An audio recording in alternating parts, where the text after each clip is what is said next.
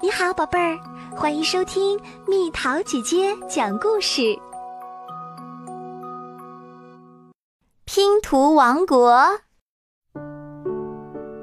玉太正在家里玩星星拼图，还差一块鼻子的拼图就完成啦。可是那块鼻子的拼图却找不到了。玩具箱和房间的角角落落都找过了，还是没有找到。会不会在壁橱里呢？玉泰打开壁橱的门一看，发现有一条拼图铺成的路。玉泰沿着这条路朝前走去，想不到，竟然来到了拼图王国。而且连他自己也变成了拼图。你来干什么？西瓜问他。我来找星星鼻子的拼图。这里可没有，会不会在更远的地方？玉太经过巴士站时，来了一辆巴士，巴士里坐满了乘客。玉太只好站到了车顶上。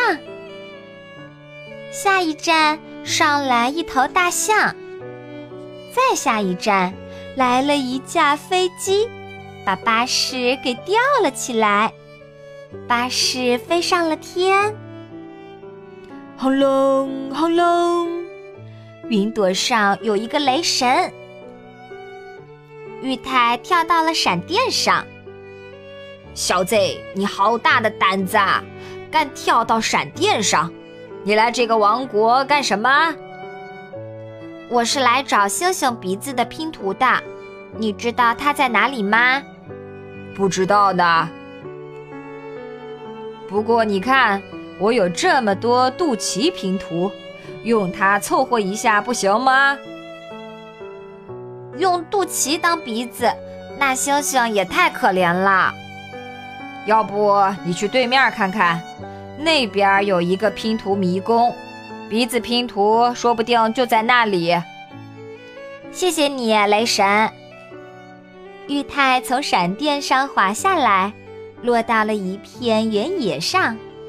他不停地朝前走，但不管怎么走，也没有看到迷宫。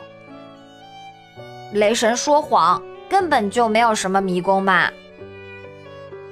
就在这时，从前面刮来了一团龙卷风，咕噜咕噜咕噜咕噜咕噜咕噜咕噜咕噜。玉泰被吸到龙卷风里去了，龙卷风变成了一个妖怪。接着，龙卷风又变成了迷宫，玉泰朝迷宫走去，迷宫变成了过山车。一圈又一圈的缠到了恐龙的身上。从过山车下来，一对老鼠母子正在等着他。你是在找这块拼图吧？对，就是他，我就是在找他。对不起，我儿子昨天从你家里拿出来了，给还给你。太好了，谢谢。明天来我家玩吧。玉太告别了老鼠母子，又沿着拼图铺成的路朝前走去。道路的前方就是玉泰家的壁橱。穿过壁橱回到房间，玉太赶紧把鼻子的拼图镶了上去。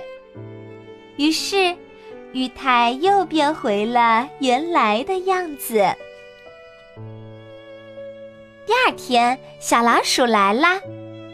玉泰给了他一块好吃的奶酪。再来玩啊！